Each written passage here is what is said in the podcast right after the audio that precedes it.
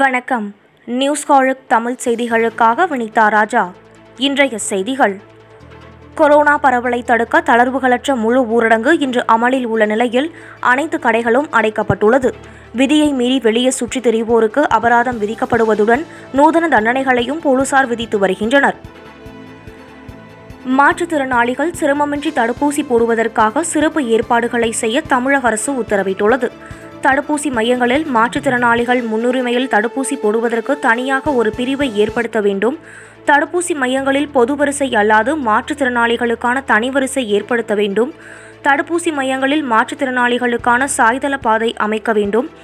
தேவைக்கேற்ப மாற்றுத்திறனாளிகள் நலத்துறையுடன் இணைந்து சிறப்பு தடுப்பூசி முகாம்கள் அமைத்து செயல்பட வேண்டும் எனவும் உத்தரவிடப்பட்டுள்ளது தனியார் மருத்துவமனை நோயாளிகளுக்கு அந்தந்த மருத்துவமனைகள் மூலம் ரெம்டெசிவிர் மருந்து வழங்கும் முறையை செயல்படுத்த முதலமைச்சர் மு ஸ்டாலின் தலைமையிலான கூட்டத்தில் முடிவெடுக்கப்பட்டுள்ளது தலைமைச் செயலகத்தில் நடைபெற்ற கூட்டத்தில் மக்கள் நல்வாழ்வுத்துறை அமைச்சர் மா சுப்பிரமணியன் செயலாளர் ராதாகிருஷ்ணன் ஆகியோர் கலந்து கொண்டனர்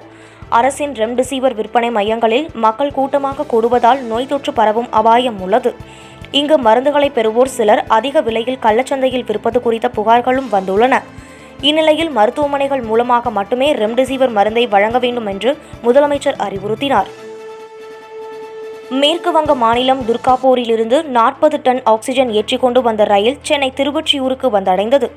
இந்த ஆக்ஸிஜன் டேங்குகள் மண்ணலையில் உள்ள கிடங்குக்கு கொண்டு செல்லப்பட்டு அங்கிருந்து தேவைப்படும் மருத்துவமனைகளுக்கு அனுப்பி வைக்கப்பட உள்ளன இதுபோல் அடுத்த மூன்று மாதங்களுக்கு ரயிலில் ஆக்சிஜன் கொண்டுவர திட்டமிட்டுள்ளதாக கூறப்படுகிறது தூத்துக்குடி ஸ்டெர்லைட் ஆலையில் ஆக்சிஜன் உற்பத்தியில் ஏற்பட்ட பழுது சரி செய்யப்பட்டு சோதனை ஓட்டம் நடைபெற்றதாக தகவல் வெளியாகியுள்ளது ஸ்டெர்லைட் ஆலையில் ஆக்சிஜன் உற்பத்தி தொடங்கி ஐந்து டன் ஆக்சிஜன் நெல்லை மருத்துவக் கல்லூரி மருத்துவமனைக்கு அனுப்பி வைக்கப்பட்ட நிலையில்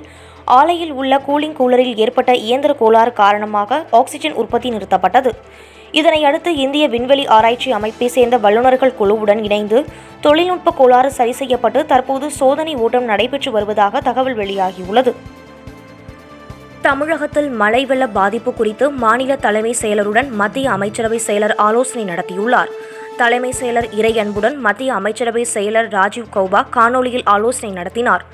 அப்போது கடலில் மீன்பிடிக்கச் சென்று மாயமான மீனவர்களை தேடி கண்டுபிடிக்க மத்திய அரசின் உதவியை தமிழக அரசு கோரியது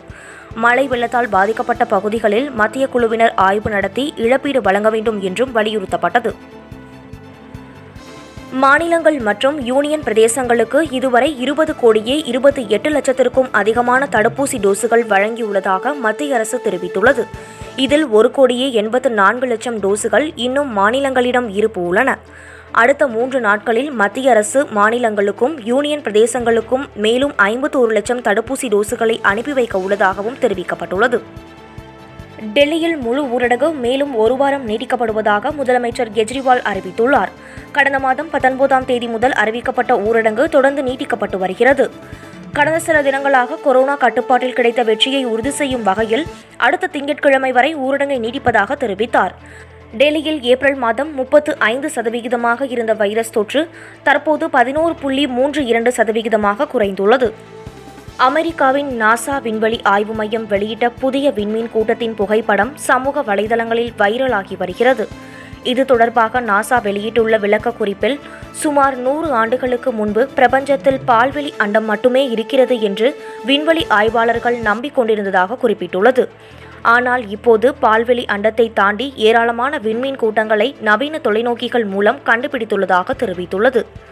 நாசாவின் ஹப்பல் தொலைநோக்கி Abell three eight two seven என்ற மிகப்பெரிய விண்மீன் கூட்டத்தை படம் பிடித்திருக்கிறது என்றும் இந்த புகைப்படம் பிரபஞ்ச விண்மீன் கூட்டங்கள் குறித்த விரிவான ஆய்வுக்கு பேருதவியாக இருக்கும் என்றும் தெரிவித்துள்ளது அரபிக்கடல் புயல் காரணமாக தமிழகத்தில் அடுத்த நான்கு தினங்களுக்கு கனமழை பெய்யக்கூடும் என சென்னை வானிலை ஆய்வு மையம் தெரிவித்துள்ளது இன்று முதல் வரும் இருபதாம் தேதி வரை நீலகிரி கோவை தேனி மாவட்டங்களில் ஓரிரு இடங்களில் இடி மின்னலுடன் கூடிய கனமழையும் மேற்கு தொடர்ச்சி மலையை ஒட்டிய மாவட்டங்கள் மற்றும் உள் மாவட்டங்களில் ஒரு சில இடங்களில் லேசானது முதல் மிதமான மழையும் வடகடலோர மாவட்டங்கள் மற்றும் புதுவை காரைக்கால் பகுதிகளில் ஒரு சில இடங்களில் லேசான மழையும் பெய்யக்கூடும் என தெரிவிக்கப்பட்டுள்ளது சென்னையை பொறுத்தவரை அடுத்த நாற்பத்தி எட்டு மணி நேரத்திற்கு வானம் ஓரளவு மேகமூட்டத்துடன் காணப்படும் எனவும் தெரிவிக்கப்பட்டுள்ளது இத்துடன் இந்த செய்தி தொகுப்பு நிறைவடைந்தது நன்றி வணக்கம்